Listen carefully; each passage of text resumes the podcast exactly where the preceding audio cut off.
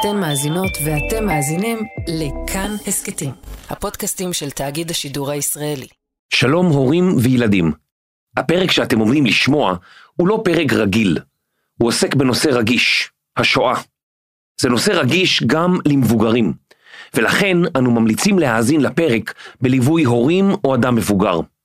אם הילדים שלכם רגישים במיוחד, עדיף לשמוע את הפרק בעצמכם ולהחליט אם להאזין לו יחד עם הילדים. בשני הפרקים שלפניכם תשמעו ילדים מספרים בגוף ראשון על קורותיהם של ילדים בתקופת השואה. אין שם תיאורים קשים, והסיפורים מספרים על הישרדות בתקופה קשה, ובעיקר על חשש גדול, רעב וקור. האזנה מהנה.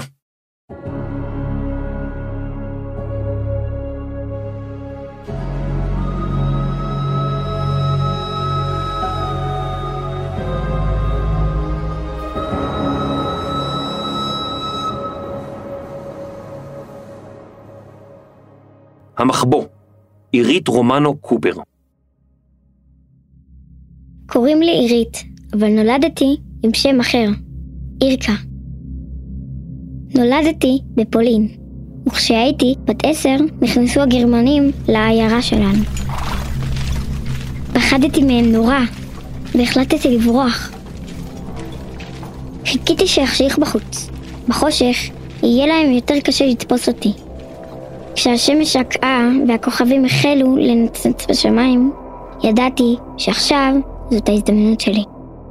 הצצתי החוצה בזהירות, ושמחתי שלא ראיתי אף אחד. תהי אמיצה, אמרתי לעצמי, ובבת אחת קמתי והתחלתי לרוץ. רצתי ורצתי.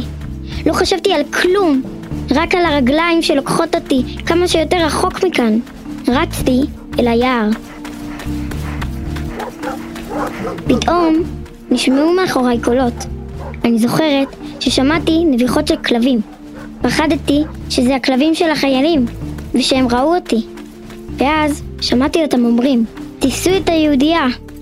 ואני המשכתי לרוץ אל תוך היער. לברוח, לברוח! רצתי כל כך מהר, וכמעט לא יכלתי לנשום.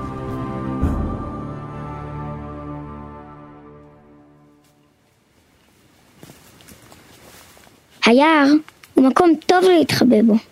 העצים יסתירו אותי, חשבתי. נעצרתי אל מול עץ גדול ונשכבתי לצידו. פחדתי מאוד, אבל ידעתי שאסור לי לזוז, ואפילו לנשום בקול רם. קיוויתי שאם אני אהיה שקטה, הם לא ימצאו אותי. פתאום ראיתי ארנבת קטנה. היא קפצה במהירות, ואז נעלמה בין השיחים. כמו במשחק מחבואים. אולי גם אני אוכל להתחבא כמוה, חשבתי. אם אמצא לעצמי מחבוא טוב מספיק, אף אחד לא יוכל למצוא אותי.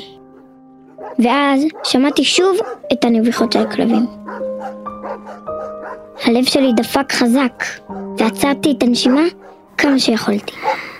כמה שמחתי שהנביחות נחלשו, כי הבנתי שהכלבים והחיילים מתרחקים.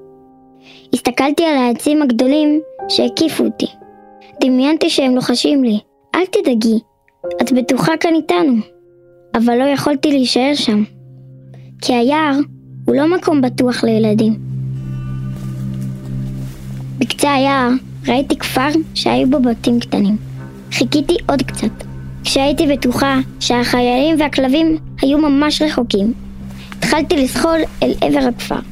שמעתי קול בראש שלי שאמר, תהיי זהירה, שלא יראו אותך. הרגשתי כאילו יש לי פרפרים בלב. חמקתי בשקט אל האסם הקרוב ביותר, ונכנסתי פנימה. אני ממש גנבת, חשבתי לעצמי. למרות שגנבים באים כדי לגנוב, ואני לא רציתי לגנוב שום דבר. רציתי רק לחיות. אני חושבת שנרדמתי, כי כשפקחתי את העיניים, קרני השמש כבר האירו את האסם. ברגע הראשון לא הבנתי איפה אני.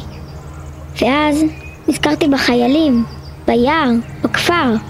שמעתי קולות של תרנגולים ופרות. אם יש כאן חיות, חשבתי, יש גם איכרים. אבל פחדתי שאחד מהם ייכנס פנימה וימצא אותי. גם כאן הייתי צריכה להתחבא. בפינה של האסם ראיתי חבילות קש. זה יהיה המחבוא שלי. חשבתי ונדחקתי פנימה. הקש שרט לי את הגב, ואני התכווצתי בתוכו, וחיכיתי ששוב יהיה לילה. ואז הלילה בא ועבר. וכשהתעוררתי שוב, היה בוקר, והבטן שלי כאבה מאוד. לא אכלתי כבר כמה ימים, ועכשיו הרגשתי את הרעב בכל הגוף. ידעתי שבלי מים ובלי אוכל אי אפשר לחיות, אבל הפחד שמישהו ימצא אותי היה גדול יותר. ולכן שוב חיכיתי בתוך האסם, עד שהגיע הלילה. יצאתי מחוץ לאסם בזהירות. הייתי חייבת לאכול משהו, לא משנה מה. רק להפסיק את הרעב שהציק לי כל הזמן. על האדמה מצאתי ביצת תרנגולת, ומיהרתי חזרה אל המחבוא שלי, בחבילת הקש. למרות שאף פעם לא אכלתי ביצה טריה, כי אמא אמרה שביצים חייבים לבשל. בלעתי אותה מיד. הביצה הייתה כל כך טעימה, אבל עדיין נשארתי רעבה. רעבה ממש. עבר יום ועוד יום ועוד יום, ואני התרגלתי אל המחבוא שלי שבאסם. למדתי שכשאין ברירה, גם חציר ושאריות המזון של החיות במשק, ואפילו ירק ועשבים שגדלו מחוץ לאסם, יכולים להיות ארוחה. בכל יום תכננתי איך אשיג את הארוחה הבאה שלי. ובלילה הייתי מתגנבת החוצה בשקט, כדי לחפש משהו לאכול.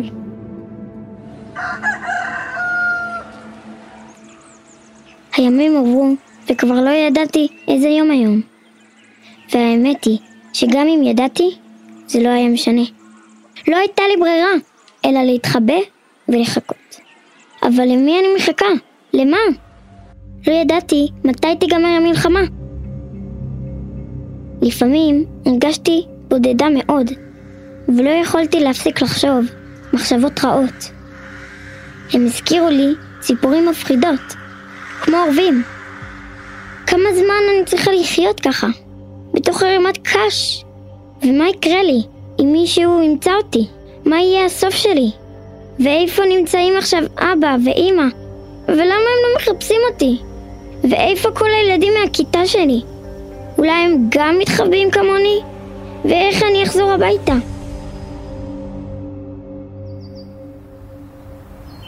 בוקר אחד התעוררתי בבהלה. דלת האסם נפתחה בפתאומיות, ובפתח עמד מישהו. הצצתי בזהירות מתוך חבילת הקש. עיקר גבוה נכנס אל תוך האסם, והביט סביב. צריך להכין את האסם לחורף, הוא מלמל לעצמו. הסתכלתי עליו בפחד, כשהוא צעד הלוך ושוב לאורך האסם. לא הצלחתי להירגע, גם אחרי שהוא יצא וסגר אחריו את הדלת. שוב החלו המחשבות לזמזם לי בראש, כמו דבורים בכוורת. האם הוא יחזור? מה אני צריכה לעשות עכשיו? ומה עדיף? להישאר כאן ולקוות שהוא לא ימצא אותי? או לברוח? ואם הוא ימצא אותי, הוא יסכים לעזור לי? ברור שלא. מי יסכים לעזור לילדה יהודייה, כמוני? הרי כולם יודעים שאסור לעזור ליהודים. החיילים הגרמנים מענישים כל מי שמסתיר יהודי בביתו. הם ישרפו את הבית שלו ויהרגו את המשפחה שלו.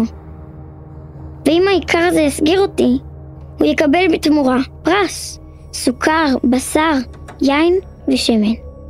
לא היה לי ספק שהעיקר יסגיר אותי.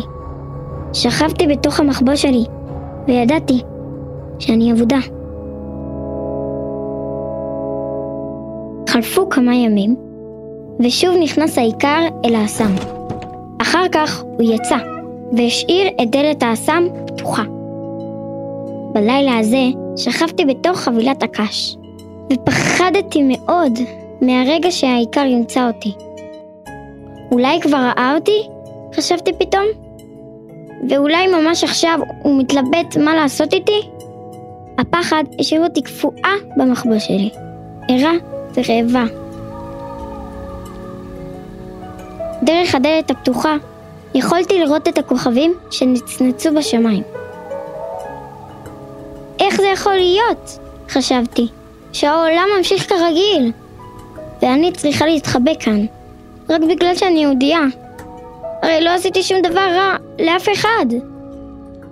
חשבתי ובכיתי. הדמעות הרטיבו אותי ואת ערימת הקש. בכיתי עוד ועוד עד שנרדמתי.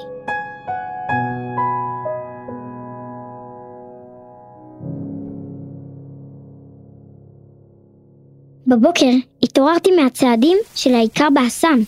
כשהוא התקרב לחבילת הקש שלי, משהו גרם לי לזנק החוצה. בבקשה, עזור לי, פרצתי בבכי. אל תמסור אותי לגרמנים. אני רוצה לחיות. האיכר נבהל, והידיים שלו החלו לרעוד. החוצה! צאי מכאן מיד! הוא צעק. הוא התקרב אליי, תפס אותי, והתחיל לגרור אותי אל הדלת. בבקשה, התחננתי. בבקשה ממך. אף אחד לא יודע שאני כאן. אבל הוא לא עצר. אני צריכה לשכנע אותו, חשבתי פתאום. לתת לו משהו בתמורה, כדי שיסכים שאשאר כאן. חכה רגע, המשפחה שלי עשירה מאוד, אמרתי לו. ולפני שהגרמנים לקחו אותם, אבא שלי החביא אוצר מתחת לבית. העיקר עצר. אני היחידה שיודעת איפה נמצא האוצר הזה. אני מבטיחה שאם תיתן לי להסתתר כאן, כשהמלחמה תיגמר, האוצר יהיה שלך. העיקר הביט בי, והרגשתי שהזמן עצר. ראיתי שהוא התלבט. יהרגו אותי ואת המשפחה שלי, הוא אמר בדאגה. בבקשה, אני אהיה שקטה, לא אצא מהמחבוא שלי. אף אחד לא יודע שאני כאן, הבטחתי. העיקר המשיך להתלבט, לבסוף הסכים. לפתע, הרגשתי משהו שלא הרגשתי כבר הרבה זמן. שמחה. כבר שכחתי מה זה להיות שמחה.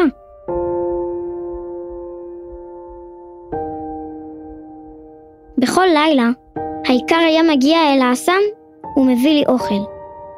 ואני, בתמורה, לא יצאתי שוב מערימת הקש. למדתי על החיים בחוץ, מזה שהקשבתי לקולות של החיות, שחיו מחוץ לאסם, לציוצי הציפורים שבישרו על חילופי העונות, ולפעמים אפילו שמעתי קולות של גברים ונשים. אני לא יודעת כמה זמן בדיוק גרתי בתוך חבילת הקש. ימים, שבועות וחודשים, קיץ הפך לחורף, ושוב לקיץ, ולאביב, ושוב לקיץ. הייתי לבדי, בלי אף אחד שאוכל לדבר איתו, או לשחק איתו, או אפילו לריב איתו.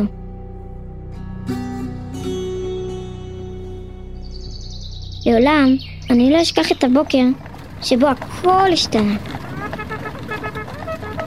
בחוץ קרה משהו.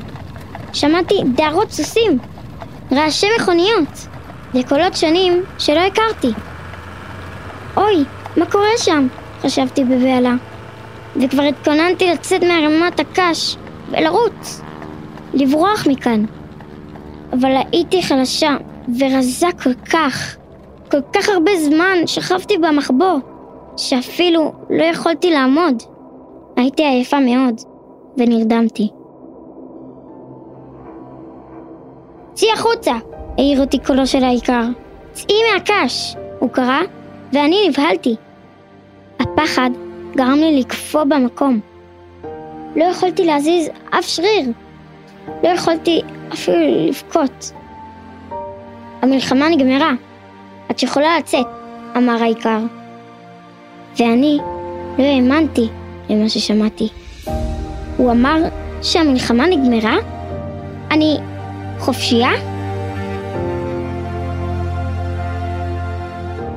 לאט לאט יצאתי מתוך הקש. העיקר עזר לי לעמוד. כל כך מוזר היה לעמוד וללכת שוב, וכל כך נפלא. עשיתי צעד אחד ועוד צעד. אני יכולה ללכת! ההתרגשות פרצה ממני בצעקה. הבטתי בעיקר.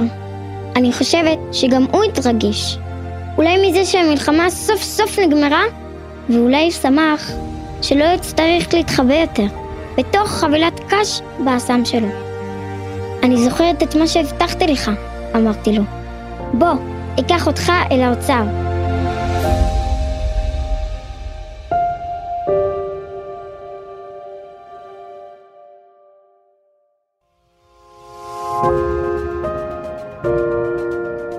עירית רומנו קופר נדדה כילדה בין כפרים שונים בפולין, והייתה היחידה במשפחתה ששרדה את השואה.